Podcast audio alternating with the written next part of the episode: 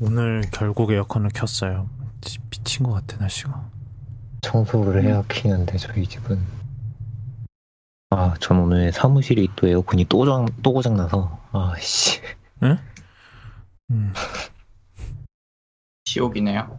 아침부터 진짜 6시까지 계속 찜통에 있고 집중도 안 되고 에어컨을 모레 고치러 온다는데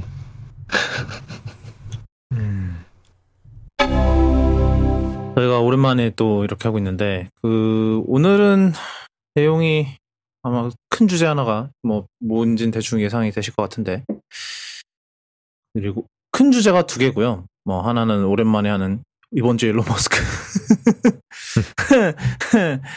가 있고요. 자 그다 뭐 그리고 애플과 에픽의 어, 법정 난투전도 조금 다뤄보도록 하겠습니다. 일단 그 전에 팔로업부터 시작을 하는데 이루다 관련 소식이 또 하나 있네요. 어, 이루다 관련 소식인데 이게 정확하게 어떤 거죠? 어, 일단 정부에서 결국 그 이루다 개발업체에다가 개인정보 무단 사용에 대해서 음. 벌금을 때렸어요.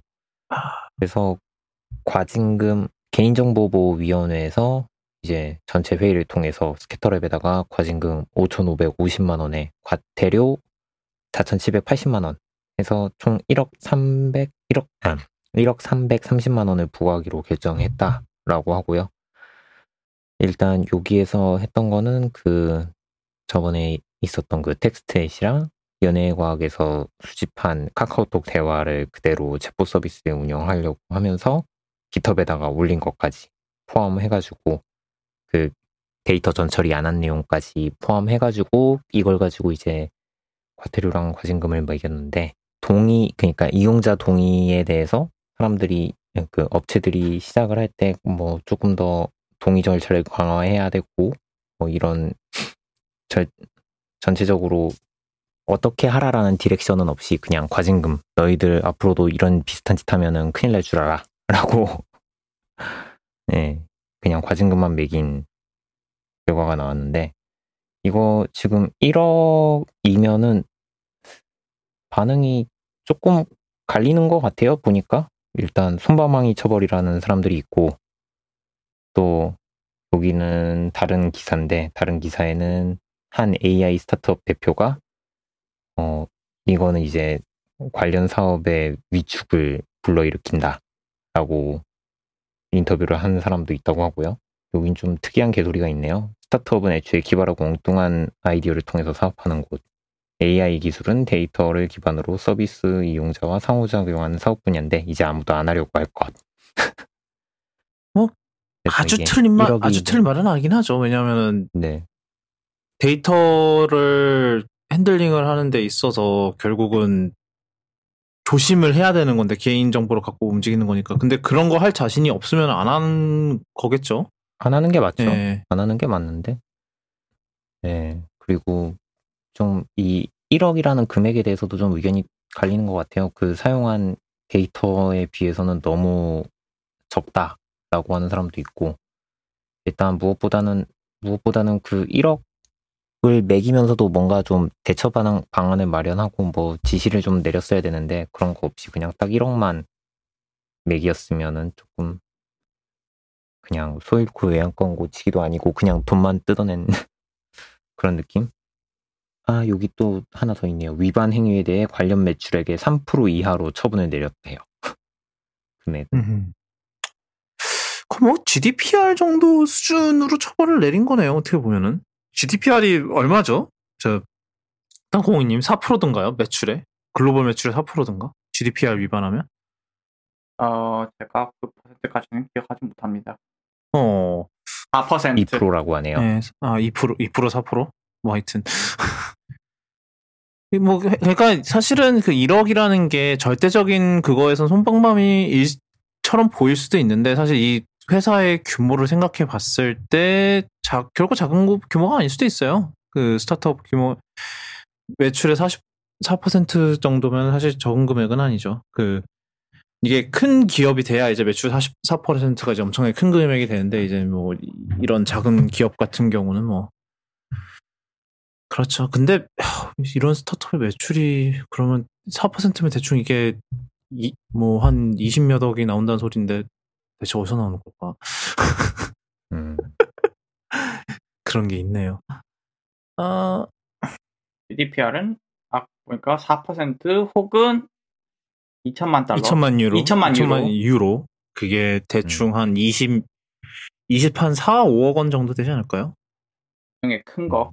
네, 작은 그게 아니라. 네, 그 중에 큰 거.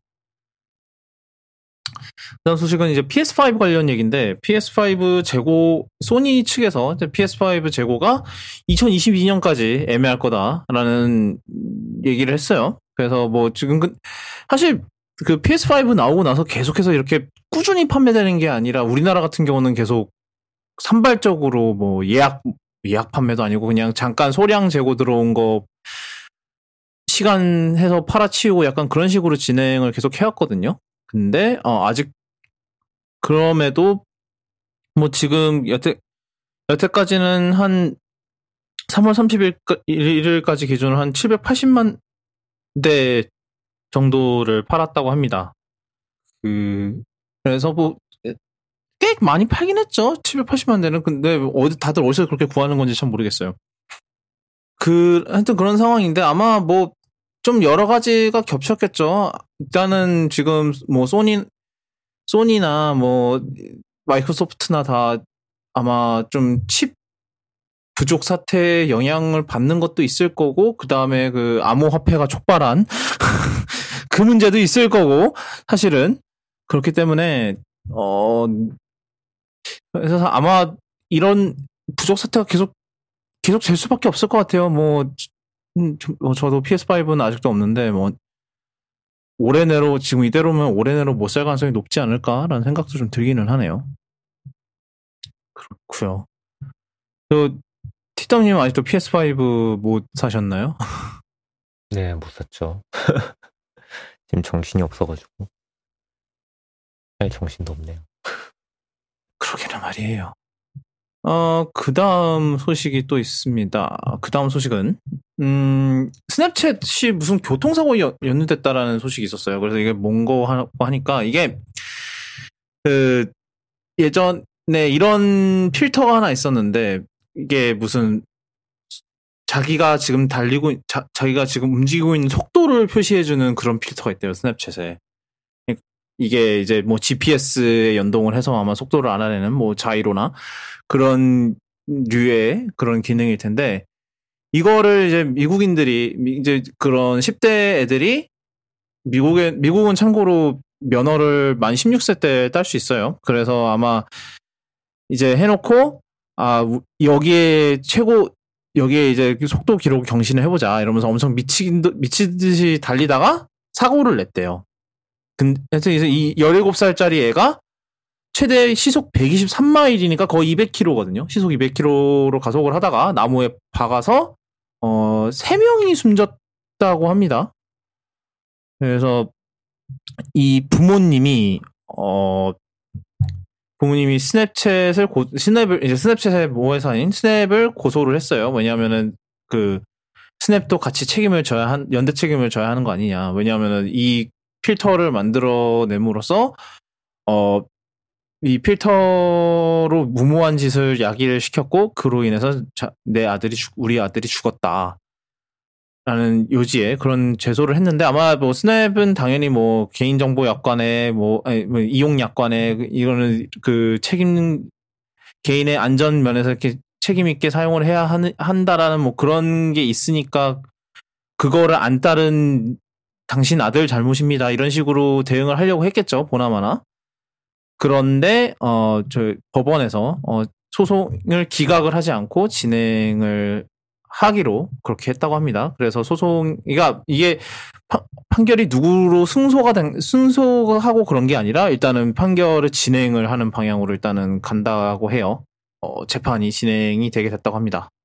이, 어떻게 생각하세요? 이 사건에 대해서? 그러니까 정말 이 스냅이 이게 보통은 이제 물론 이런 법적 이런 문제 연류가 되면은 이제 뭐 뭐뭐 이용 약관이나 개인정보 보호 약관을 내밀면서 우리는 이렇게 하, 라고한 적이 없다라는 식으로 보통 이렇게 해서 발뺌하는 경우가 있긴 하잖아요. 회사들 그런 식으로 해서 이제 책임을 회피하려고 하는 그런 경우가 있긴 한데 이거 이런 거에 대해서 어떻게 생각하시나요?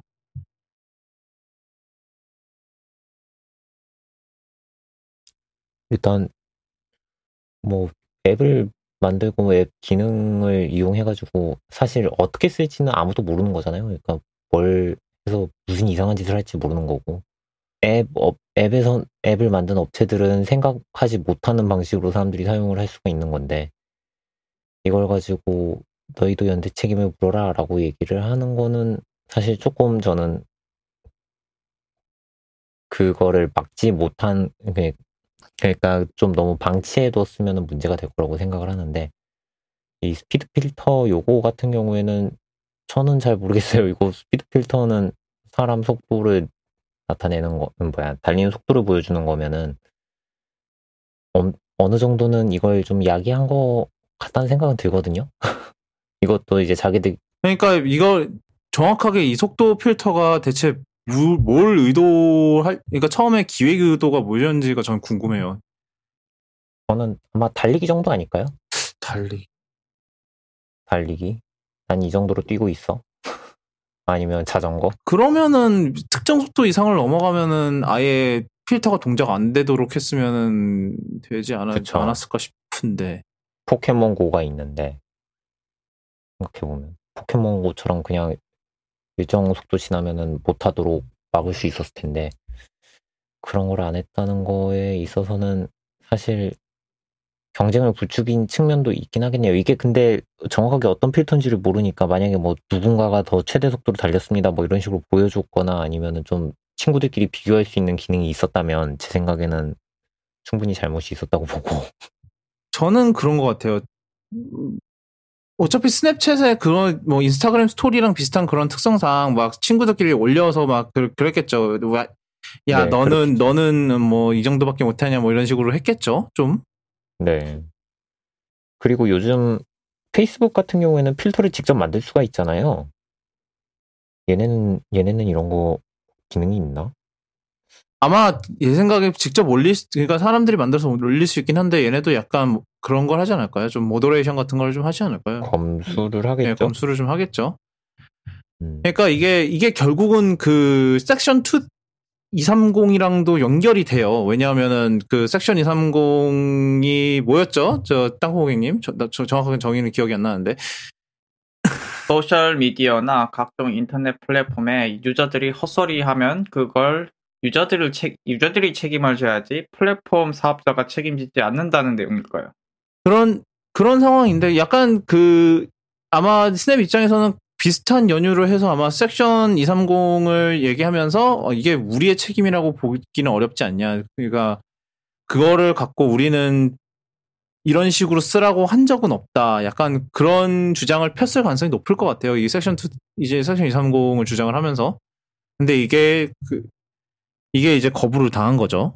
그래서 어 그런 면에서도 그런 면에서 봤을 때도 어, 이번 재판의 결과가 좀 흥미롭게 될 것 같아요. 왜냐하면 소셜 미디어 업 입장에서는 그거 이제 만약에 그 사용자가 올린 거에 대해서 연대 책임을 져야 된다라는 그 이제 섹션 230이 이제 repeal이 이제 없어지고 이 없어진다 그런 게 아니라 뭐라 그래야 돼요? 그 무효화가 되고 만약에 이제 그러면 이제 사용자가 올린 거에 대해서도 이제 플랫폼 자체가 책임을 져야 된다 이러면은 결국은 이런 뭐 컨텐츠 검수라고 하기는 좀 못하고 이제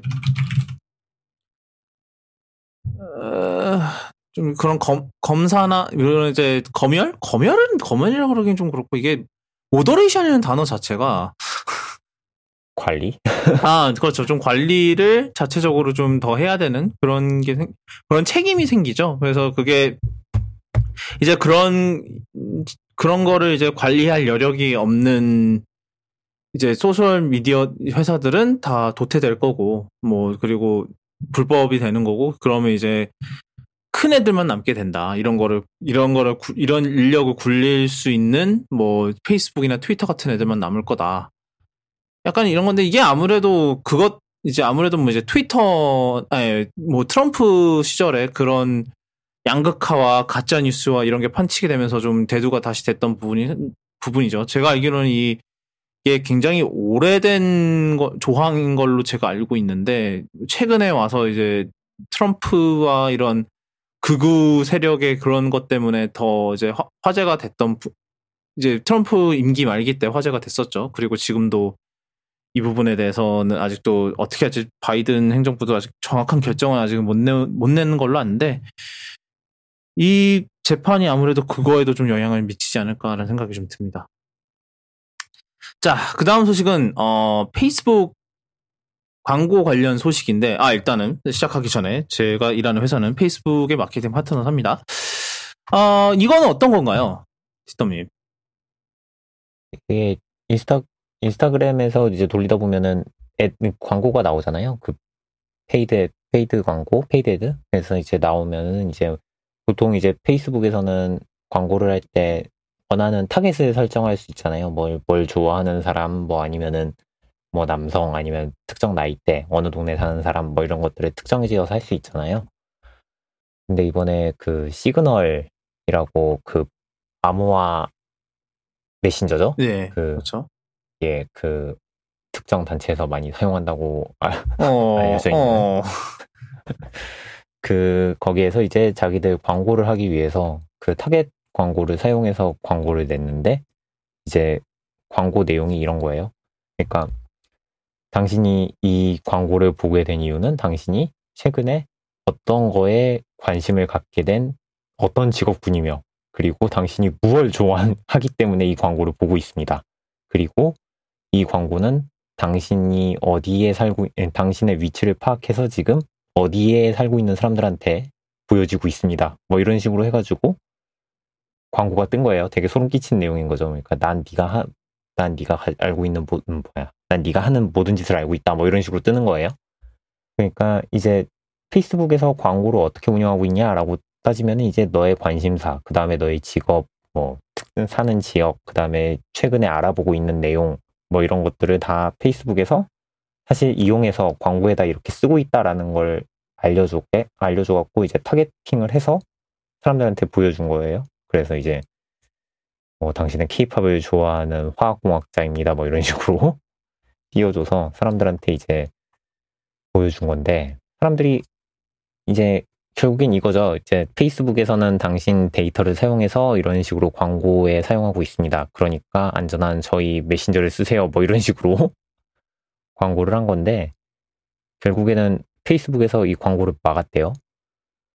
음, 그래가지고 이제 더 이상 그 광고를 시그널에서 사용할 아예 시그널에서 ad 시그널이 아예 광고를 못 올리게 막았다고 하더라고요. 그래서 사람들이 뭐 이제 뭘 할 수 있는지 뭐 이런 광고들은 다 내려가고 이제 시그널에서는 이제 그 내용을 블로그에 공개 블로그에 공개해서 이제 이런 광고를 올렸다가 차단당했다라고 올렸어요. 결국엔 페이스북에서는 여러분의 데이터를 아주 잘 이용해서 돈을 벌어먹고 있다. 하고 이제 경고해주는 내용의 글을, 글을 올린 거죠. 이게 듣자니까 뭐 광고를 집행해보기도 전에, 어, 그래서, 뭐, 사실 우리 입장에서는 놀라운 건 아니죠, 사실. 네. 이게 사, 뭐, 뭐, 특히 저 같은 경우는 이제 회사에서도 이런 내용을 좀 다루다 보니까 아무래도 얘네들이 얼마나 targeting 정보가 얼마나 정확할 수 있는지 그런 거를 조금 알긴 하는데 근데 여전히 일반인들 입장에서는 이게 굉장히 여전히 놀라운 걸로 받아들여지는 것 같아요. 제가 네. 페이스북만 들어가면 그런 거 나오잖아요. 91 뭐야 제 제 주민번호 앞자리가 91052인데 그렇게 돼 있으니까 이제 페이스북에서도 이제 주민번호 앞자리 9105로 시작하는 사람들 무료로 뭐야 그 뭐 연극 티켓 드려요 뭐 이런 식으로 광고가 뜨는데 그거 보면은 이제 저는 아 그래 내 나이 때 쓰는구나라고 생각하고 넘어가는데 이제 다른 사람들이 보기에는 오 대박 어떻게 알았지 이러면서 누르는 거죠. 되게 신기하게 생각을 하는 것 같아요. 아 여기 써 있네요. 이렇게 해가지고 경고를 해주고 싶었는데 페이스북에서 네, 광고 집행을 못하게 막고 음. 차단까지 했다. 뭐 나와 있네요. 어, 약간 옛날에 그 뭐야 뭐지 어, 캄보디아 캄보디아? 캄보디아가 아닌데 캠브리지 애널리티카 캄보디아 애널리티카는 뭐 하는 곳입니까? 진짜. 뭐 그런 것도 있나 보지. 하여튼 그래서 거기 그때 좀 많이 좀 나, 드러났잖아요. 뭐 실제로 그 얼마나 페이스북이 그 데이터를 갖고 있는지. 그래서 그런 데이터를 잘못 handling하는 문제 때문에 뭐 페이스북이 된통을 많이 맞았었는데 여전히 뭐 이게 뭐 그러니까 그런 거예요. 결국은 여, 여러분이 소셜 미디어나 이런 거에 공유를 하기 전에 좀 더 조심을 해야 되는. 뭐, 뭐, 그러니까 이런 분들도 있어요. 뭐 어차피 내가 뭐 나쁜 짓을 할 것도 아닌데 뭐 이런들 무슨 상관이냐. 뭐 그럴 수 있는데 그래도 이게 잘못 이용되면은 뭐 도, 이제 독이 되어 돌아올 수도 있는 거니까 이게 왜냐하면은 그 사실은 이게 뭐 굳이 페이스북이 아니더라도 뭐 이제 이게 습관화가 되잖아요. 이런 정보, 이러한 정보들을 그냥 아무렇지도 않게 공유하거나 이런 게 이게 습관화가 되면은 나중에는 이거를 요거에 꼬리가 잡혀서 뭐 악용이 될 수도 있고 이런 게 있기 때문에 언제나 조심해야 될 것 같아요. 제 생각에는 뭐 그밖에 방법이 없는 게 아닐까. 근데 뭘, 예, 네, 뭐 그런 생각이 드네요. 어, 네. 그 다음은 이거는 그, 아, 암호화폐 얘기인데, 땅콩이, 땅콩이 들고 오신 것 같아요. 이 얘기를. 그래서 어떤 소식인가요, 이거는? 이건 또 새로운 코인인데, 뭐 어. 코인이 뭐 매일같이, 매일같이 나와서 뭐가 새롭냐, 이런 얘기를 하실 수도 있는데, 얘는 조금 다른 게요. 저장 장치를 이용해서 코인이 생성된다고 합니다. 뭐 어떻게 돌아가는지는 뭐 구체적으로 알 필요는 없을 것 같고 기존의 코인들은 여러분들의 CPU나 GPU를 열심히 갈궈서 뭐 각종 거래를 검증을 하고 그거의 대가로 코인을 받는다면 얘는 SSD나 HD 하드디스크의 공간을 매개로 코인을 벌 수가 있어요. 이걸 파밍이라고 하는데 이 사람들은 이 코인 이름은 치아 코인입니다. 그게 만들어졌고 이게 개발자가 듣기로는 비트토렌트 창, 창업자 중에 한 명이라고 하던데요. 근데 얘가 중국에서 좀 무슨 이유인지 인기를 끌고 있다고 합니다. 그 덕분에 SSD 값이 살짝씩 오르는 지역이 있다고 하고 예를 들어 ADATA 같은 곳에서는 치아 데이 치아 코인 때문에 어, SSD 수요가 다섯 배 늘었다 얘기를 하는데요. 오. 안 그래도 칩 부족한데 SSD는 그나마 괜찮은데 SSD까지 오르면 답이 없어요. 지금 안 돼. 지금 안 그래도 일단은 칩 부족 사태 때문에 일단 CPU 데미지 받고 있고 GPU는 그거 플러스 이제 제 CPU는 조금 값이 내려갈지도 모르겠어요. 왜냐면 CPU를 음. 사려는 사람들이 GPU 때문에 포기를 하고 있거든요. 좋은 음. 건지 안 좋은 건지 모르겠는데 아무튼 네, 그래서 뭐 약간 만능이죠. 만능 뭐만 하면 아 그래픽 카드보다 싸다. 네. 그래서 뭐 이 사람들이 뭐 지속 가능한 코인이다 이런 헛소리를 하고 있는데요. 말도 안 되는 소리죠. 왜냐면 지금까지 그 이더리움 말이라든지 뭐 기타 A6는 비트코인 같은 경우 전자 쓰레기 전자 제품들이 이제 칩들이 나중에 다 수명을 다고 나면 쓰레기가 생기니까 문제가 되잖아요. 지금도 문제가 되고. 네, 그렇죠. 근데 치아코인은 문제가 없다라고 얘기를 하는데 말도 안 되는 소리예요. 왜냐면 SSD를 그러니까 채굴에 쓰면 이제 그 내구 연합 SSD가 무한하게 쓸 수 있는 장치가 아니잖아요. 예를 들어 뭐 읽기 쓰기를 신나게 쓰다 하, 하다 보면은 결국에는 그 보증 범위를 넘어서고 이제 수명이 다하게 되는데 시아 코인이 이 읽기 쓰기를 엄청나게 하는 코인이기 때문에 결국엔 SSD M, 음. CPU, GPU 안 갈고 그냥 SSD를 신나게 쓰는 겁니다. 대신에 그래서 결국 SSD가 굉장히 빠르게 죽을 거고요. 죽은 SSD는 결국 쓰레기죠. 정말 쓰레기죠. 쓸 데가 없죠. 그리고 뭐 SSD를 신나게 쓰고 뱉는 쓰고 지우고 뭐 읽고 하는 거 보니까 트래픽도 신나게 쓰게, 쓰겠죠. 그러면 이제 그만큼 또 전기도 전기대로 낭비되는 거고 결국에는 그래서 제발 이런 코인 좀 없어지면 좋겠는데 아 이런 코인도 있다 란, 라는 거고요. SSD 필요하신 분은 빨리 사세요. 그렇습니다. 여기 뭐, 네, 제 생각에는 더 심해지면은 이제 정말 끝도 없을 것 같은 약간 그런 느낌이 들어요. SSD로 하고 나면 이제 또 뭘로 채굴 하려나? 모니터로 채굴하나? 어, 그게 가능해요? 몰라요. 저도 SSD로 뭔 채굴을 하나 싶은데. 네. 뇌에다가 칩 받고 뇌로 채굴하면 끝이겠죠. 네, 그, 그러게요. 어, 그 다음은, 음, 긴, 기나긴 주제 넘버원. 아, 바로 이번 주에, 야, 이번 주 일론 머스크. 좀 많아요. 좀 할 얘기도 많고. 아, 일단은 첫 번째 소식으로 저희가 아마 이걸 다루진 않았을 거예요. 근데 테슬라 사고 뭐, 뭐 여태까지 몇 번 있었, 뭐 이런, 이런저런 사고들이 있었습니다. 이번 거는 근데 뭔가 미스테리가 많은 그런 사고예요.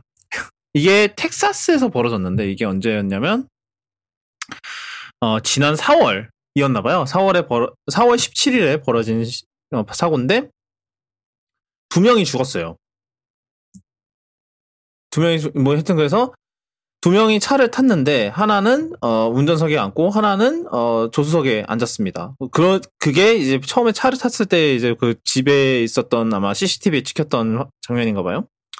그 다음에 어, 167m 정도를 간 다음에 어 뭐야 아 그, 그래서 길을 길에서 벗어나서 어 커브트가 뭐야 배수구를 배수구를 치- 쳐서 그 다음에 나무에 박았다고 합니다. 그러, 그렇게 해서 배터리에 불이 나고 그리고 이제 두 명이 죽었는데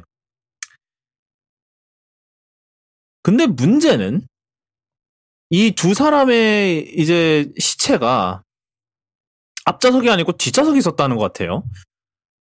어, 그러고, 네. 일단, 그리고 이제 머스크의 주장에 따르면은, 어, 해당 차량은 오토파일럿이 꺼져 있었고, 그렇기 때문에 오토파일럿의 탓은 아니다. 일단은, 테슬, 이 테슬라가 사고 난 거는.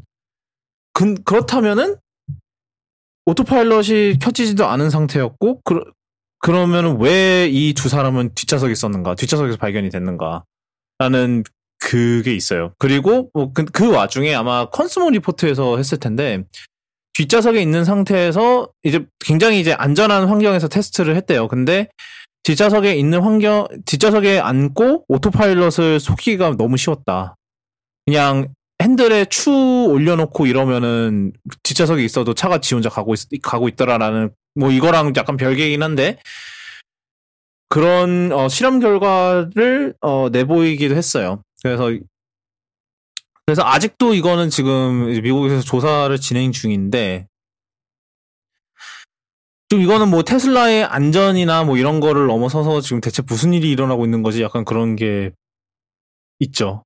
대체 뭘 그러니까 뭐 대체 무슨 생각으로 그러고 있었나? 약간 이런 것도 있고 뭘까요? 진짜 이거는 뭘 했을까요? 이 사람들은 좀 뒤로 넘어갔나? 아, 이거 왜 그러니까. 넘어가? 어? 왜 넘어가? 진짜. 근데 어젠 어젠가 그젠가 한 명 또 그 뭐야 뒷좌석에 앉아 있었다가 잡히지 않았어요? 아, 그랬어요? 그런, 해설가. 그런 게 있었어요? 네, 어, 어제 어제인 걸 거예요. 아마 20 20대 하나가 아 여기 있다. 운전석 비운 채 자율주행. 아이고 어제 그래가지고 걔가 이제 경찰이 경찰에 잡히고 난 다음에 뉴스랑 인터뷰하는데 내가 이거 기능 뭐야 오토파일럿 하려고 만 달러나 들였다. 그 나는 어, 돈을 냈으니까 뽕을 뽑을 것이다. 막 이런 식으로 인터뷰를 하더라고요. 네. 돈은 낼, 만 달러는 있지만 그 음. 설명서나 경고 문구를 읽은 두뇌는 없었나 봅니다. 안타깝군요. 네. 뭐 기능 킬 때 경고문 뜰 텐데. 이거 우리나라야? 아니면 이것도 미국이? 아, 그런. 이 미국이에요. 그러면 안 돼요. 뒷좌석에서 네. 발을 뻗어 운전대에 갖다 대는 방식으로 경보 시스템을 피한 것으로 보인다. 굉장한 사람이다. 발이 긴가? 아, 내 밝히니까 자랑했구나. 그럴 수 있지. 어. 근데 어, 다들 무슨 간땡이로 하는 걸까요? 이런 이런 거를. 그러게요. 전 잡고 있어도 무서울 것 같거든요. 발로 잡는 게 그게 되나? 다리 아플 것 같은데. 네. 그 별개로 다리가 엄청 아플 것 같은데. 이건 또 이일정 기사인데요. 교통안전위원 위원회에서 그 사망 사고의 자율주행 상태 아니었다고 조사 결과를 발표했다고 하네요. 음. 이건 또 그러니까 제정신으로 그, 그 짓거리를 했다는 거잖아요. 아니요, 아니요. 지금 텍사스 이호 사, 사건. 아, 이 사건 뭐요? 그 텍사스에서 사람 둘 예, 죽은 예, 거 지금. 예, 그러니까. 네, 이게 지금 그러니까 이 사람들도 어. 죽기 전에 제정신을 했다는 소리 아니에요? 네 제정신으로 있었는데 어. 왜 뒤로 갔지? 진짜. 자, 어, 그, 어, 그러네요. 그 이 얘기, 오토파일럿 얘기가 나온 김에, 어, 머스, 일론 머스크가 테, 그, 이제 Full Self Driving에 대한 어, 과대 포장을 한- 했다고 이제 테슬라에서 인정을 했는데 이게 공식적으로 인정한 건 아니고 예, 캘리포니아의 DMV 이게 DMV를 이제 Department Motor Vehicle이라 그래서 자동차 부서라고 해야겠죠. 약간 우리나라에는 없, 없는 건데 왜냐하면 다른 교통 그런 거 통합돼 있으니까 우리 이제 미국은 워낙 차 끌고 다니는 사람들이 많다 보니까 이런 게 있습니다. 하여튼 그런데 어 여기에 보낸 메모에서 이제 일론 머스크는 올해 내로 레벨 5를 달성할 수 있을 거다. 그러니까 레벨 이제 레벨 5를 하면은 정말 사용 운전자의 어떠한 그 개입 없이 호- 이제 혼자서 안전하게 운전할 수 있는 거거든요. 그러니까 뭐 어디까지 뭐 예를 들어 회사까지 가 그러면은 나는 아무것도 안 하고 그냥 차가 알아서 가는 거예요. 그냥 뭐 나는 그동안 뭐 책을 읽던 뭐 스위치를 하던 뭘 뭐 핸드폰을 뭘 하던 상관이 없는 거예요. 뭐 일, 일을 하던 노트북 열고 일을 하던 상관없는 거예요. 그냥 차가 알아서 가는 거예요.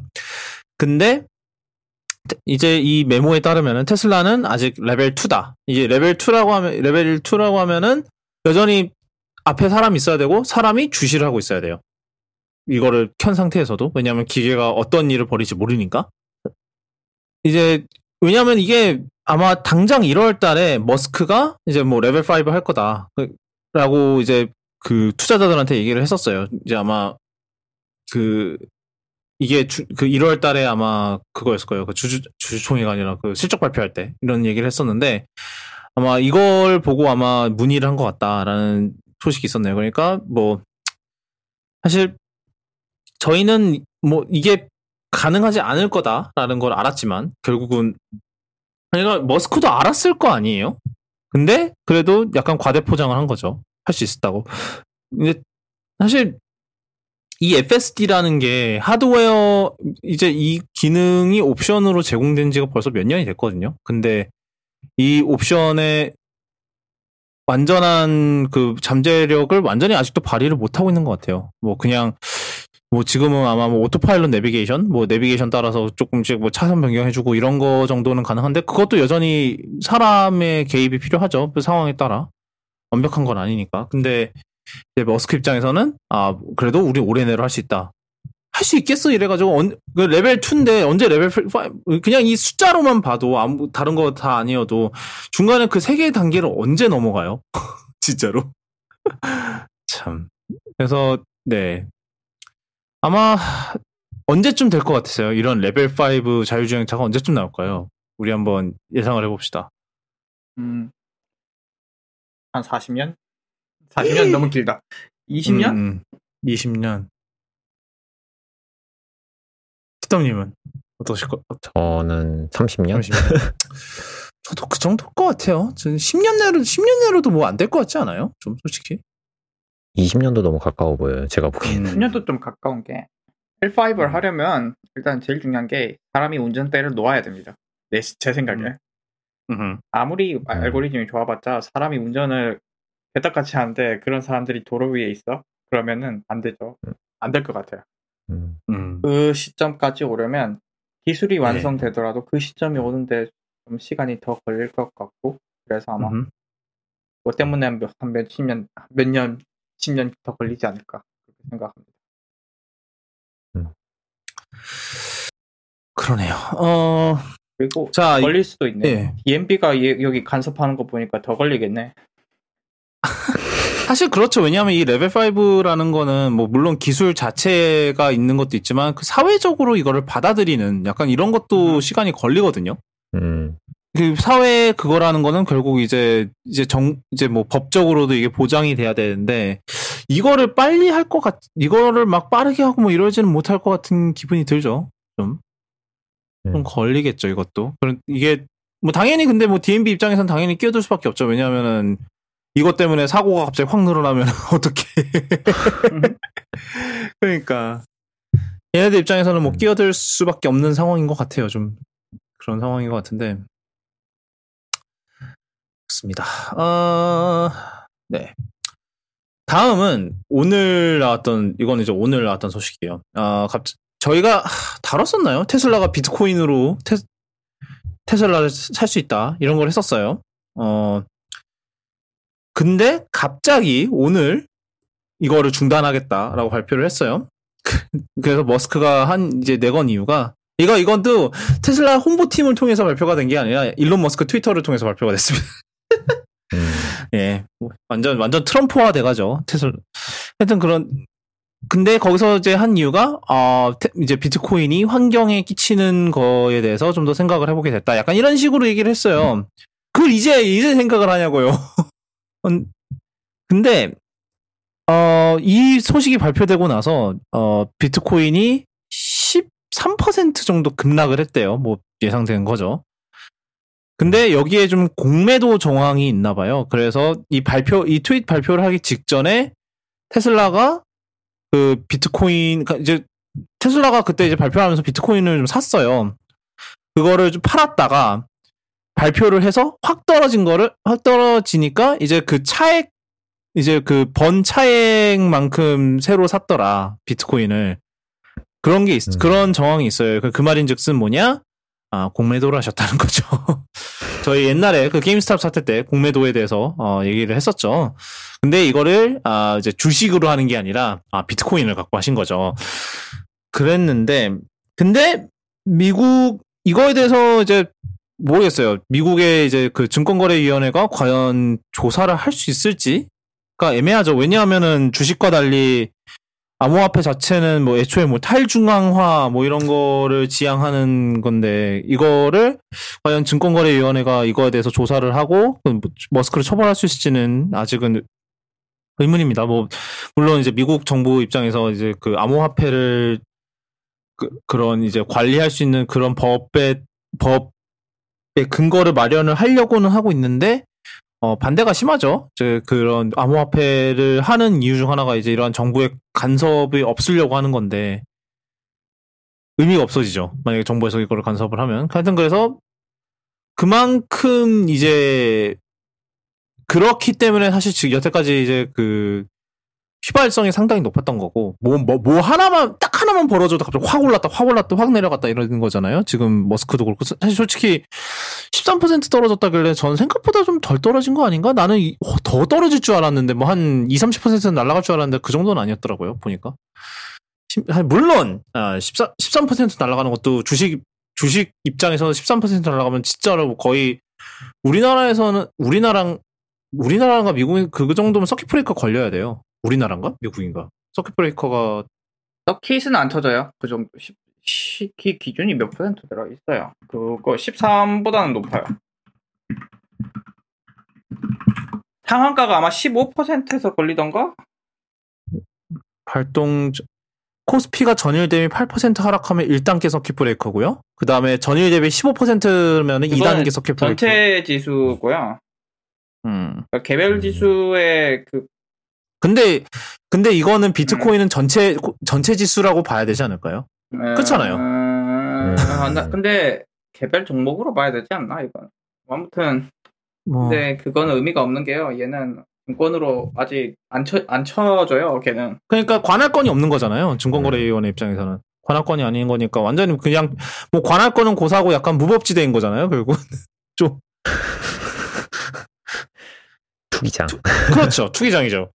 그래서 막 그래서 우리나라에서도 막 그 뭐 포퓰리즘이라 그래갖고 뭐, 아- 뭐 암호화폐로 날린 뭐 20, 돈 날린 20, 30대 무슨 뭐 그 재산 보호를 구제 방안 뭐. 구제 방안 어쩌고 저쩌고 그랬는데 아니 아니 자기가 자기 선택으로 돈을 이제 그런 음. 등락 등락이 심한 곳에 꼬라박았다가 이제 떨어졌는데 그걸 왜 정부를 찾는지 난 이해가 안 돼요. 그 얘기는. 아니 그리고 탈중앙화 하겠다면서요. 탈중앙화 하겠다고 해놓고서는 왜 중앙에다가 자꾸 요구를 하고 있어. 아니 네, 그 사람들이 보호를 해달라는 얘기를 들어보면 결국엔 그거예요. 원금 찾아 원금 내놔라라고 들리는 거 들리거든요. 네, 근데 뭐, 그걸 원금을 보상할 만한 보상할 단체가 어디 있어요? 아니 그 어디 원금을 보장하는 상품을 사셔야지 그러면 억울한 아니 예. 그렇죠. 원, 애초에 그랬어야지. 왜 그거를 음. 엉뚱한 데 와서 그걸 찾냐. 원금 하나요? 보장하지 않는 상품을 구입해놓고 원금을 잃었다고 정부를 찾는 논리는 어느 나 당나라 논법인지 난 이해가 안 돼요. 음, 네, 그래서 뭐 웬만하면 하지 말라고 하고 싶습니다. 네. 네. 안 하시죠, 다들. 말고. 에휴. 그래서 좀 아직 이게 안정화라는 게 안 될 것 같아요. 이런 암호화폐 같은 경우는 워낙 이거 보호해주는 게 하나도 없잖아요. 예, 그 다음은, 어, 지난 한 주 동안 가장 컸던 소식 중 하나인 것 같아요. 미국에서 지금 애플과 에픽의, 어, 좀 법정 공방이 벌어지고 있어요. 지금 2주째 하고 있거든요. 아마 이거 2주인가 3주 동안 하고, 3주 동안 이제 재판이 진행이 되는 걸로 알고 있습니다. 그래서 몇십이 증언대 올라와서, 뭐, 증언대 올라와서 뭐 이제 얘기하고 이런 게 지금 계속 벌어지고 있는데, 사실 뭐 저희가 녹음하는 지금도 지금 계속 하고 있어요, 사실. 근데, 제, 제가 좀 보고 여태까지 본 것 중에서 좀 이제 흥미로운 것들 몇 개만 좀 정리를 해보려고 해요. 뭐 사실 뭐 기사 보신 분들도 많을 거예요. 뭐 기사 보신 분들도 많을 건데 그냥 지금 여기서는 그냥 전체적인 결 이 어디로 가고 있는지 약간 이런 쪽을 어 얘기를 해보고자 합니다. 이, 일단은 어떤 어쩌 우리가 어떠 어쩌다가 여기까지 왔을까요? 저 땅콩 고객님. 시작의 발단은 저 이름 게임 이름 기- 기억이 안 나네. 포트나이트요. 예, 예. 포트나이트. 포트나이트라는 게임이 있는데 얘가 그냥 배틀그라운드 같은 약간의 그 battle royale 게임. battle royale 형식의 게임이에요. 뭐 요- 약간 좀 창의적인 짓을 많이 할 수 있는 곳인데 뭐 건물도 짓고 막 이상한 것을 많이 할 수 있어요. 그래서 인기가 많은 게임인데 이게 iOS 버전도 있었습니다. 과거형이에요. 그런데 이제 포트나이트에서 모종의 패치를 합니다. 어떤 패치를 하냐면 일, 일단 무슨 광고를 뿌리고 막 80년대 감성의 광고를 하면서 iOS에서 그 애플페이로만 결제할 수 있는데 아이 그 애플을 통해서만 결제를 할 수 있는데 그 결제를 우회하는 방법을 제공하는 패치를 합니다. 그러면서 당연히 우회를 하니까 이제 30%를 안 내도 되니까 더 저렴하겠죠. 그러면서 그걸 보여주면서 어떤 광고를 했냐면 애플이 악당이다.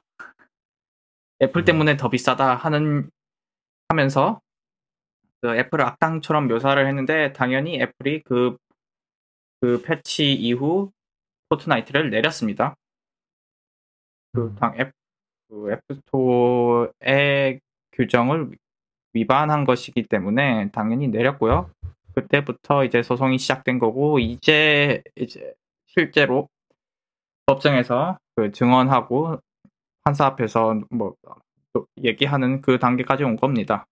그 래서 이제 재판이 진행이 되고 있는데 좀 보면은 크게 일단은 크게 이제 뭐 약간 여러 가지 그게 있어요. 뭐 예- 예를 들면은 이제 뭐 약간 게임이라는 무엇인가에 대한 존재론적 그런 얘기도 많이 오가고 있고 왜냐하면은 그 팀 스위니가 이제 증언대에서 한 말이 이제 포트나이트의 최종 목표는 이제 그 메타버스가 목표다. 그러니까 이 메타버스라 하면 뭐 게임뿐만 아니라 이제 뭐 이제 이- 이용자들이 약간 세컨드 라이프 비슷하다고 해야 될까요? 이걸 예.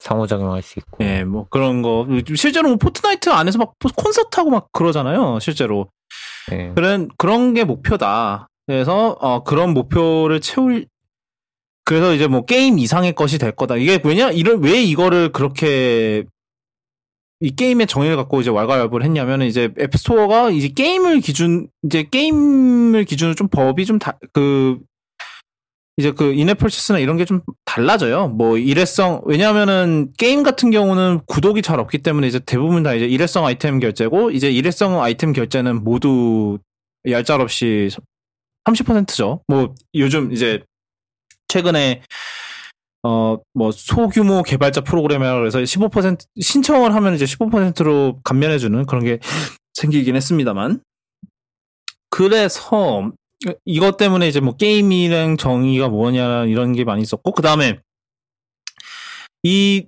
그 다음 토픽은 이제 그 처음에 이거가 발표됐을 때부터 얘기가 많이 나왔던 부분이긴 해요. 바로 게임 콘솔과 이제 일반적 사용 용도의 컴퓨터, 이제 general computer라고 그러죠.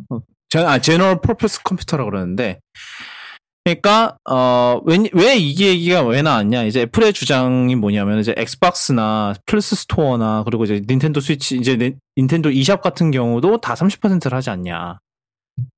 라고 얘기를 했어요. 근데 왜 너는 왜 iOS한테는 이렇게 딴지를 거냐? 그랬더니 이제 에픽의 주장은 뭐냐면은 얘네들은 일단 첫 번째로 얘네들은 게임 이이 회사들은 콘솔로 돈을 버는 게 아니다. 그러니까 이 스토어 뭐 이런 이 스토어나 아니면 이제 라이센스비로 밖에 돈을 벌 수가 없다. 그렇기 때문에 좀 그런 거에 그런 면에서 좀 봐줘야 약간 봐줘야 된다 이런 식으로 주장을 했고 이제 두 번째로는 이제 얘네들은 정말 게임 콘, 게임만을 하기 위한 게임 콘솔이고 그 다음에 아이폰은 그냥 일반적 사용 용도의 컴퓨터이지 않냐. 그러면은 그 일반적 사용 용도의 컴퓨터에서는 더 오픈이 돼야 된다라는 주장이 있습니다. 그런 게 있었어요. 그래서 이제 사실 이 논리도 좀 애매한 부분이 몇 가지가 있어요. 일단 첫 번째로는 어 일단은 게임 콘솔이에요. 게임 콘솔이라는 정의는 게임을 할, 게임만 하는 코, 그런 거라는데 이게 옛날에는 많이 됐었죠. 뭐 NES 뭐 옛날에 뭐야 패미컴이나 아니면은 뭐 닌텐도 64나 아니면 뭐 하다못해 첫 번째 엑스박스나 다 뭐 게임을 하기 위해서 뭐 물론 이제 플스 2나 이때쯤 와서 이제 DVD 저장하는 기능이 추가가 됐, 되긴 했습니다만 근데 지금은 넷플릭스가 있죠. 넷플릭스 엑스박스에서 넷플릭스도 볼 수 있고요. 그다음에 뭐 디즈니 플러스도 당연히 볼 수 있고요. 뭐 영상 그리고 심지어 그 엑스박스 스토어나 이제 플레이스테이션 스토어에서 영화도 팔아요. 영화도 사서 볼 수가 있어요. 그래서 그냥 게임 콘솔 단순히 이제 게임 콘솔이라고 정의해 버리기에는 좀 애매하기도 하고요. 그다음에 심지어 엑, 엑스박스 원 같은 경우는 처음에 발표했을 때 얘네들이 목표가 모든 TV의 리시 엔터테인먼트는 엑스박스 원을 통해서 합니다. 약간 TV 리시버가 되려고 했었거든요. 물론 그거는 어 그 목표는 정말 아주 화려하게 망 화려하게 망쳤지만 그런 거에서 뭐 단순히 게임 콘솔이기 때문에 봐줘야 된다 이런 게 조금 애매해지고요. 그 다음에 이제 여기서 아 일단은 그거에 대해서 좀 생각을 좀 듣고 싶어요. 그 이제 이 게임 콘솔이기 때문에 이게 30%가 합, 합당하다라는 거에 대해서 어떻게 생각하시는지? 어, 앱 마이크로소프트나 소니나 이런 주장을 할 거예요. 뭐 우리는 적자 보면서 파니까 그걸로 돈 벌어야 된다. 라고 주장을 할 건데요. 그건 이제 그쪽 사정이고 솔직히 말씀드리면 만약에 거기서 30%가 된다면 논리적으로 애플도 30% 받아서는 안 된다는 주장은 좀 설득력이 없지 않나 싶거든요. 어차피 이게 둘 다 플랫폼을 똑같이 제공하는 거고 어떻게 보면은 할 수 있는 게 다른 것 뿐이 뿐인 거고 iOS에서는 좀 더 많은 것을 할 수 있게 해준 거고 그리고 게임 콘솔 쪽에서는 이제 게임 쪽으로만 하는 건데 이론적으로는 게임 콘솔에서도 X86이기 때문에 뭐 윈도우에서 할 수 있는 거 다 할 수 있거든요. 개발을 한다면. 사실상 그 둘의 차이는 없다고 봐도 되는 거고 그 차이 기능상의 차이는 인위적으로 마이크로소프트나 소니 쪽에서 걸어놓은 거기 음. 때문에 우리는 뭐 범용 제품이 아니기 때문에 30% 받을 수 있다. 그건 자기들이 인위, 인위적으로 그렇게 만들어 놨기 때문에 그런 것이라 그 논리는 좀 제가 듣기에는 왜, 뭔 소리야? 라는 생각이 드는 부분이었습니다. 사실상 걔들도 구조적으로 범용 컴퓨터랑 안 범용 똑같잖아요. 음. 맞죠? 뭐 CPU 있고 안에 GPU 있고 램 있고 그걸 구동하는 OS 있죠. 거기서 이제 게임이란 형태의 앱을 돌리는 건데 똑같잖아요. 그, 그렇게 보면. 사실 그, 거의 이제 재판에서 그 엑스박스 쪽 비즈니스 VP가 나왔었나 봐요. 그래서 이제 그 말을 이제 증언대에서 했습니다. 뭐 엑스박스 여태 한 번도 엑스박스를 어 이득 보고 팔지 않았다. 그 하드웨어 자체를 정말 정말 그 얘인데 법정 모독이라든지 아 이제 위증죄 걸리고 싶지 않으면 그 말은 이제 사실이라고 봐야죠. 법정에서 한 일- 말이기 때문에. 일, 일단은 근데 애플 쪽에서 증거 자료를 내놓, 내놓을 때까지는 어, 이 증언 자체를 무효로 해달라는 요청을 한 상태예요. 왜냐하면은 이거와 관련해서 자료가 하나도 없거든요. 그냥 말로만 주장을 했는데, 그러니까 애플 입장에서는 이거를 입증해줄 자료가 없다. 제출을 안 했다. 그렇기 때문에 일단은 이게 입증할 자료를 제출할 때까지 어 무료로 해달라 이 증언을 그런 그거를 요청을 한 상태예요. 지금 그 뒤로 어떻게 되는지는 지금 잘 모르겠는데 그래서 뭐 일단은 엑스박스나 뭐 플스는 그럴 수 있다 칩시다. 뭐 사실 지금 엑스박스 시리즈 X 수준의 그거를 60만 원에 판다는 거가 사실 쉽지 않은 거는 건 사실이거든요. 사실 그그 가격에 비슷한 성능의 PC를 만 게임 게임 PC 만드는 것 자체가 불가능하거든요, 거의. 그러니까는 뭐 현재로서는 손해 보고 파는 게 맞을 수도 있어요. 근데 내 정말 엑스박스의 역사 내내 그랬을까? 뭐 그것 그런 것도 있는 거고 지- 그리고 사실 뭐 엑스박스는 그렇다 치는데 저는 제 생각에는 스위치는 지금 팔 때마다 돈 벌 것 같은데 약간 그 스위치 자체 그 원가 절감한 수준을 보면 아니 요즘 시대 720p LCD가 뭡니까? 아, 뭐 그건 그렇다. 그건 그렇 그럴 수 있다 쳐요. 예. 요즘 시대 14나노미터 그게 뭡니까? 뭔 말입니까? 하여튼 그래서 하면 예 인텔 울죠. 14 가지고 넘보라면 인텔 울어요. 아, 14 아니었을걸요? 지금 요번에 그 공정 개선판이 16나노였을걸요? 생각해보니까. 네. 그거는 너무 그렇게 할 필요가 없는 게 성능만 나온다면 그렇게까지 큰 문제는 아닐 수 있고 물론 성능이 안 나와서 네. 문제죠. 네. 그러니까. 그러네. 그리고 또 지금 선당 공정들은 이미 자리가 다 찼기 때문에 닌- 아무리 닌텐도라도 자리가 없어요. 못 들어가요. 아, 이, 20나노였네요. 그러니까 그런 첫, 첫 번째 비즈- 스위치는 20나노였고 지금 16나노. 뭐 그걸. 어디서 만들어 주는지 모르겠는데 그 20나노면은 좀 자리가 많은 TSMC가 만, TSMC가 만들어주네요. 예, 예. 그, 하여튼 그래서 전, 뭐, 이, 좀 애매하다고 생각은 해요. 뭐 이게 사실, 약간 이것도 돌아오는 거죠. 머리서 컴퓨터. 사실, 요즘은 뭐 거의 모든 게 다 컴퓨터잖아요. 뭐 차도 컴퓨터고, 뭐, 그래서 그래서 뭐 컴퓨터 테스트는 이제 둠이다라는 얘기를 하는데 아, 뭐, 그래요. 최근에 보니까 그, 그, 그, 그, DJI 드론 컨트롤러에다가 둠을 깔았더라라는 얘기도 있었습니다. 그러면 걔도 어. 컴퓨터야. 예.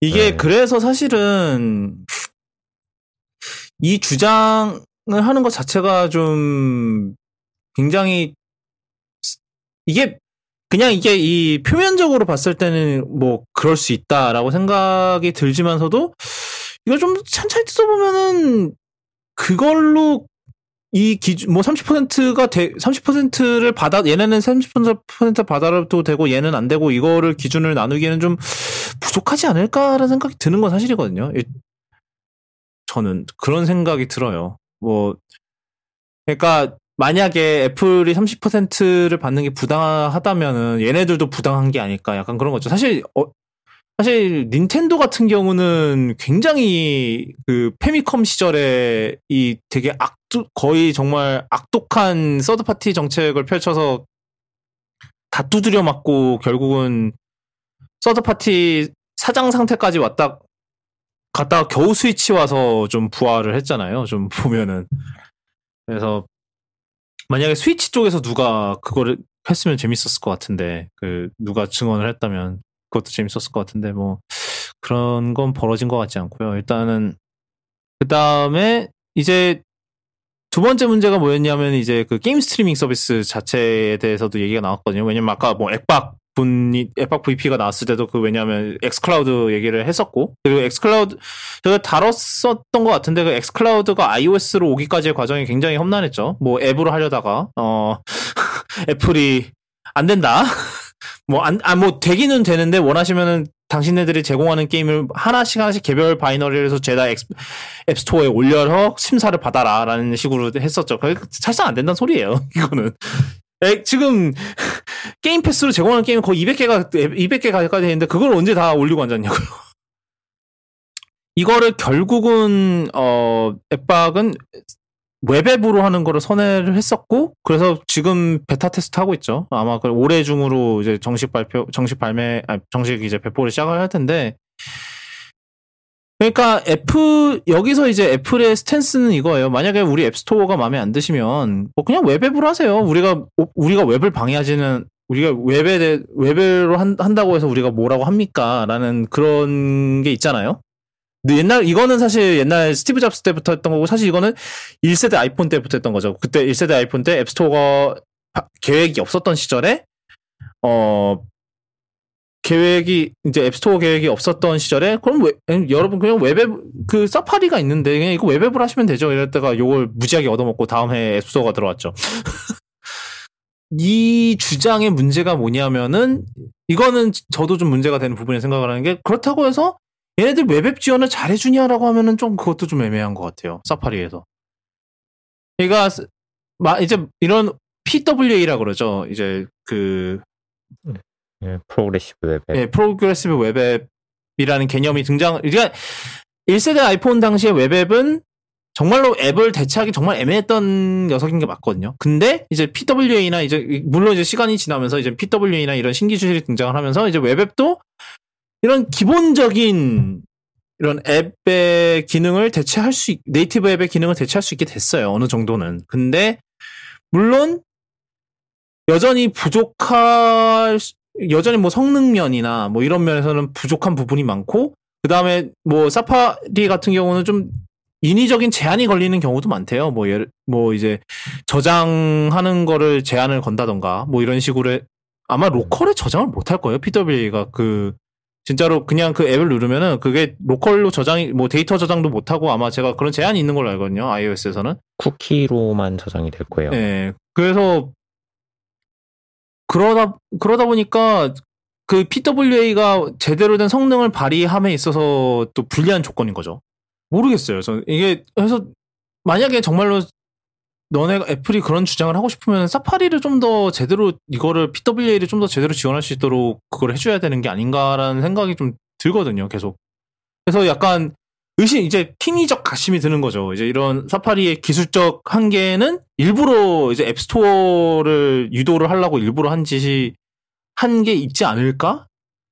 라는 게 이제 약간 에픽이 말하고 싶은 부분인 것 같아요. 그리고 이거는 옛날부터 비판이 나왔던 부분이기 때문에 사실 어느 정도 합리적인 비판이라고 생각을 하거든요. 이 부분에 대해서는.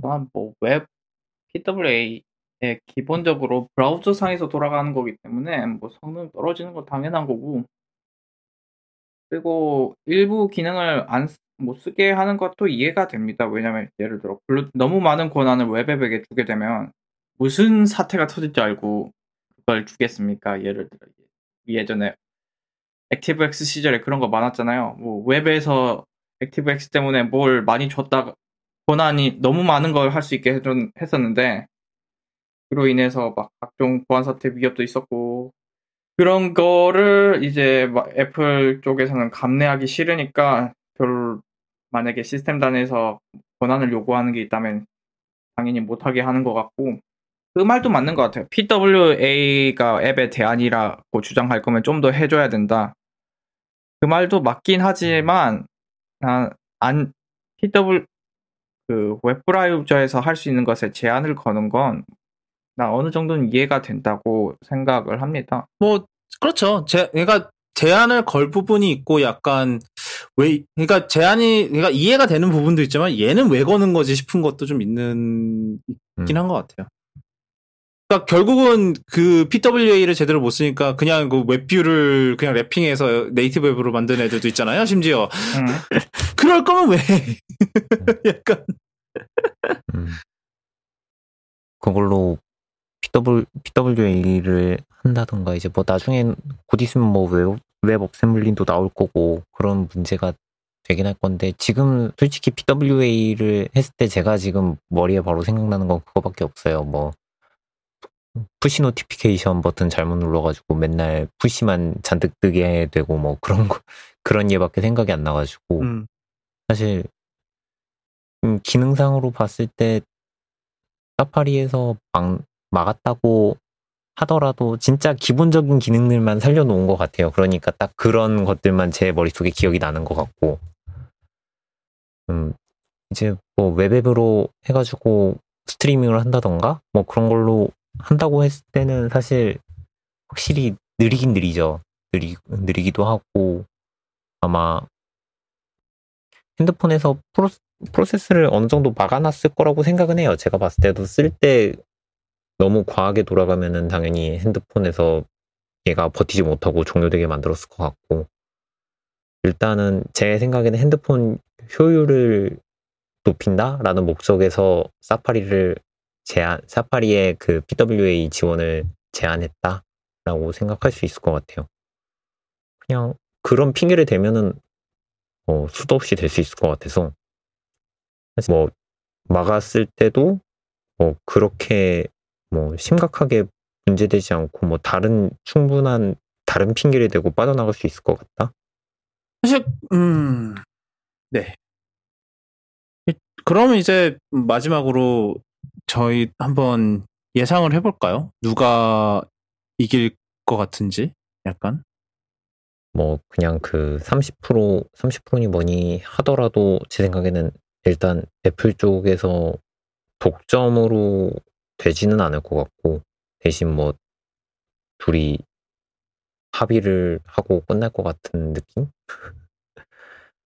그럴 것 같고요. 그다음에 지금 사실 에픽만 그런 건 또 아니잖아요. 보면은 다른 다른 것도 뭐 이미 차단당한 애들도 많고 그 다음에 뭐 문제가 생겨가지고 자체적으로 시스템 만들어가지고 하는 사람들 하는 업체들도 있는데 그런 거 봤을 때도 아마 개편을 한번 하지 않을까? 애플 쪽에서는 아마 조금 뭐 울며 겨자 먹기라도 조금 일종의 음, 개편? 그러니까 그 수수료를 개편한다던가 아니면은 그 안에 인앱 결제를 바꾼다던가 하는 결과는 좀 이어질 것 같다는 생각이 들어요. 물론 또 고, 물론 고집 피우면서 안 할 수도 있, 있을 것 같다는 생각도 잔뜩 들긴 하는데. 어, 땅콩이님? 어, 저 같은 경우도 이건 애플이 질 것 같다는 생각이 안 들고 저는 이게 애플이 다른 스토어 안 열어주고 뭐 혼자서 애플 스토어 유지하는 거, 앱 스토어를 iOS 내에서 독, 뭐 독점적인 지위를 유지하는 게 마음에 안 든다고 한 사람들도 이해, 이해가 되지만 저는 이것은 어디까지나 애플의 사유 사유 플랫폼이고 iOS는 이제 애플이 개발한 거고 애플이 파는 건데 거기에 거기에서 사용되는 뭐 규정이라든지 아니면 어떤 식으로 이용할 수 있고 뭐 그건 다 애플이 정, 나름 정하는 거라고 보고 있습니다. 그래서 마치 백화점 같은 거죠. 여기서 장사하고 싶으면 애플의 규정을 따르세요. 억울하면 나가세요라고 하는데 현재 제가 보, 저는 그렇 이 iOS 플랫폼 문제를 그렇게 보고 있고 지금 제 눈에는 그 규정 따르기 싫어서 억지를 피우다가 쫓겨났는데 이제 그걸 고소를 한 것으로 보인단 말이죠. 그래서 이걸 만약에 이기려면 에픽이 아주 좋은 논리를 찾아야 되는데 지금 돌아가는 걸 보면 그다지 에픽도 그렇게 효율적으로 변론을 하고 있지 않, 하고 있는 것 같지는 않습니다. 그래서 이길 애플이 질 것 같지는 않고 결과가 나오려고 결과도 아주 오래 뒤에나 나올 것 같습니다. 뭐 이번에 진다고 해도 항소 분명히 할 거고 대부분까지도 갈 수도 있고 저도 일단은 이번 소송 자체는 에픽이 별로 승산이 많지는 않을 것 같아요. 그러니까 사실 에픽이 고지를 선점하고 들어간 건 사실이거든요. 처음에 이제 고, 이제 제소를 했을 때나 이런 때를 봤을 때 고지를 선점을 하긴 했는데 좀 전반적으로 지금 재판의 양상을 봤을 때 집중적으로 파고드는 부분이 별로 없어요. 그러니까 그게 무슨 뜻이냐면은 지금 이게 애플이 이게 앱스토어에서 격 나오고 있는 문제가 여러 가지인데 에픽이 욕심이 너무 많은 거예요. 그걸 다 다루고 싶은 거야. 그래서 다 다루는 것까지는 좋은데 다 얕게 다뤄요. 그래서 음. 그 각자의 포인트에서 실질적인 주장 포인트가 안 나와요. 그러니까 겉도는 거예요. 좀 얕게 파다 보니까. 차라리 음. 뭐 마음에 뭐 예를 들어서 30% 하나나 이런 거를 콕 집어서 공격을 했으면 물론 아마 그러면 이제 독점에 대한 그거 자체에 대한 설득력은 힘을 좀 잃겠지만 그래도 자, 에픽 자신이 원하는 거는 얻을 수 있었을 것 같은데 근데 지금 현재로서 봤을 때 못 얻을 것 같. 그러니까 에픽이 지금 이렇게 너무 넓은 주제를 얕게 다루 얕게 다루고 있다 보니까 좀 그런 면에서 좀 불리해지고 있고 에픽 입장에서. 그래서 에픽이 이길 것 같지는 않아요 이번 재판 자체에서는. 그리고 사실 지금 그 지금 얘는 이 재판 같은 경우는 그 뭐라 그러니? 배심원단이 없어요. 배심원단이 없고 이건 이제 판사 단독으로 이제 진행을 하고 있는데 판사 자체가 별로 좀 에픽에 별로 동정심이 별로 없어요. 지금 현재로서 봤을 때는. 그래서 약간 그 그리고 에픽 자체도 실수를 좀 몇 번 했고 예를 들면은 막 그 아마 애플 쪽 변호사가 이제 팀 스위니한테 에픽 CEO인 팀 스위니한테 만약에 애플이 special 이제 너희들한테 특별한 그거를 뭐 조건을 내걸었다면은 뭐 예를 들면은 뭐 옛날에 아마존에 뭐 그런 것처럼 받아들였을 것 같냐 그러니까는 받아들였을 거라 그랬거든요. 약간 함정 질문이었는데 그거에도 떨어 그것도 걸렸어요. 그러니까 그런 면에서도 좀 줏대가 없어 보이고 약간 결국은 그러니까 아까도 그 메타버스 발언도 사실은 그러니까 플립 그러니까 목표가 그거는 그러니까 메타버스를 만들겠다는 소리는 결국은 그 포트나이트를 그거 자체 뭐 약간 소셜 플랫폼 이런 식으로 만들겠다는 소리거든요. 그리고 우리는 이 플랫폼을 만들어서 똑같이 그렇게 돈을 벌겠다는 거 이건 뭐 애플이랑 달라지는 게 뭐냐는 거죠. 결국은 똑같아지는 건데 애플이랑 그러니까 별로 설득력이 없는 거예요. 이제 그 이제 판사 입장에서는 그렇기 때문에 저는 좀 요번에 에픽이 주장하는 면에서는 실수를 많이 했다고 봐요. 그래서 이 소, 송 자체는 솔직히 에픽이 이길 것 같지는 않아요. 어, 하지만 애플이 이긴다고 해서 이기는 건 아닌 것 같아요. 역으로. 그러니까 뭐 팁더민이나 뭐 땅콩이님이나 다 다뤄 얘기해 주신 부분이긴 한데 이미 뭐 이거 외에도 뭐 일단 미 미국 의회에서도 지금 반독점 조사하고 있죠 애플을. 그 다음에 뭐 지금 유럽 같은 경우는 이미 제소를 했어요.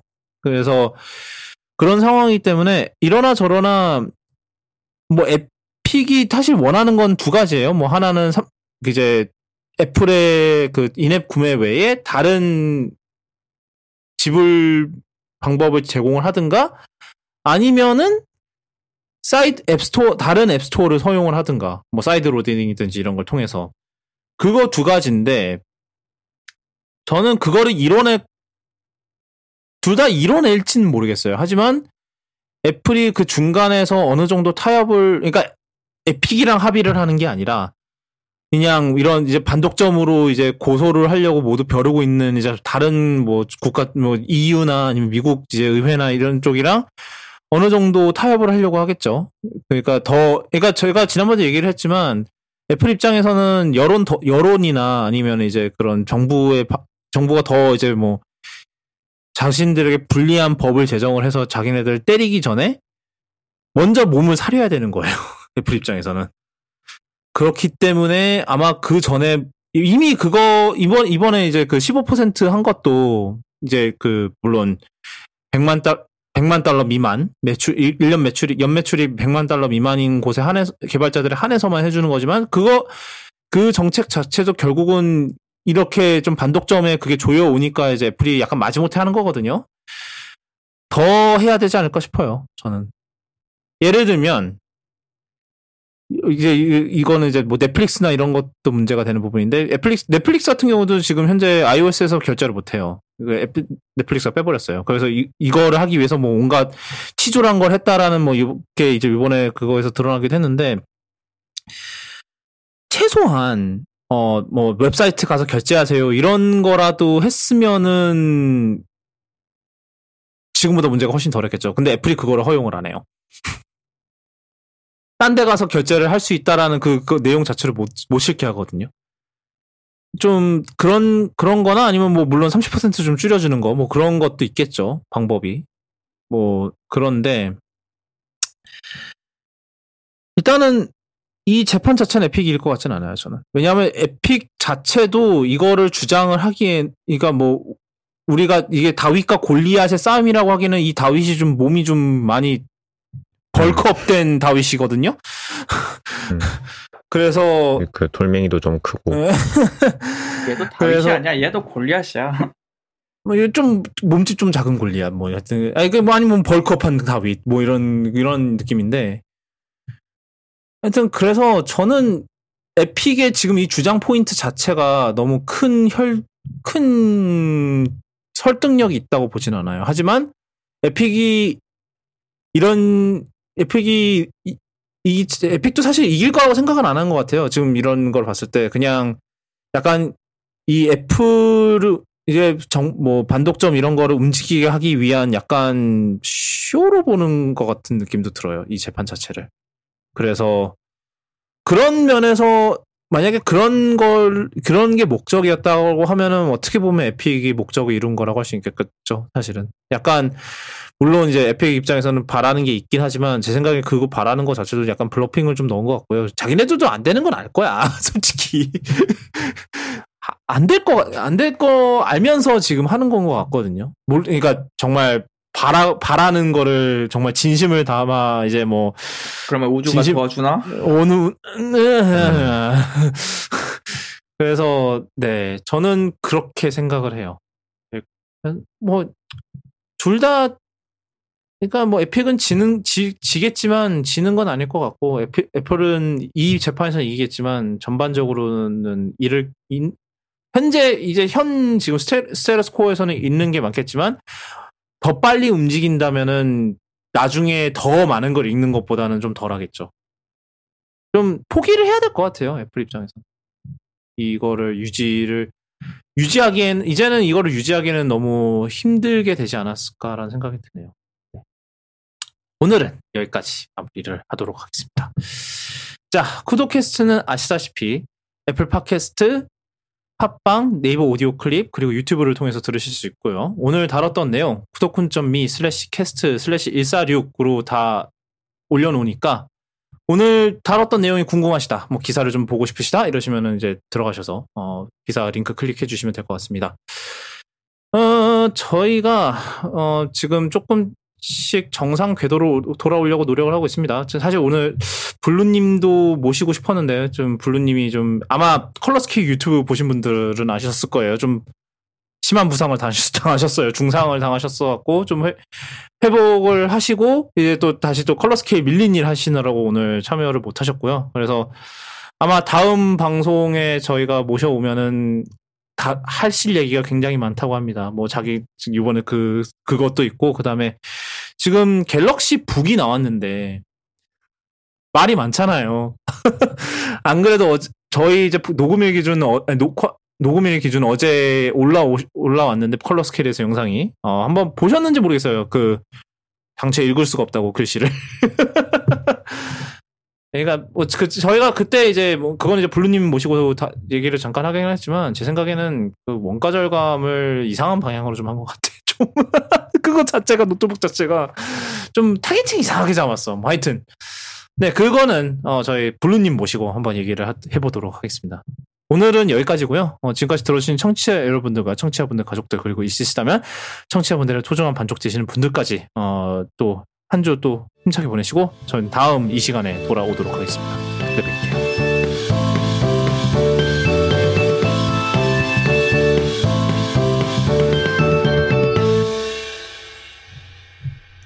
아, 내가 목요일에 시승을 예약해놨구나. 어후. 한 시간 반밖에 안 되네. 다음 주에요? 다음 주야? 어, 어. 아이오닉? 음. 야. 어, 지난번에 회사 가다가 봤는데 그 시승차 돌아다니는 거 봤어 한번. 그거 양도 에, 인도 시작했나? 이- 그 계약자 인도 한국 같은데? 별로 얘기가 나오는 게 별로 없어갖고. 음. 그렇군. 아, 씨, 나 그것도 해봤어야 되는데. 아, 벨로스텝 DCT도 한번 해보고 싶었는데 아, 생각을 못했네. 그거는 그냥 잡아놓고 이- 잊고 있으면 되지 않을까? DCT는 어차 이제 나온 지 좀 돼서 아무 때나 예약할 수 있을걸? 음. 아, 저희 티타님 저희는 어떻게 할까요? 곧 해야 될 것 같은데 다룰 게. 많네. 음, 다룰 게 되게 많아지고 아. 있는데 음. 날이 갈수록. 뭐 하여튼 그거는 진짜 다음 주 중에 한번 잡아봅시다. 녹, 녹화 녹음을 네. 합시다. 진짜 좀 잡아볼 보시고 저는 다음- 가보겠습니다. 다음 주에 면접만 어떻게 되면 그럽시다. 예.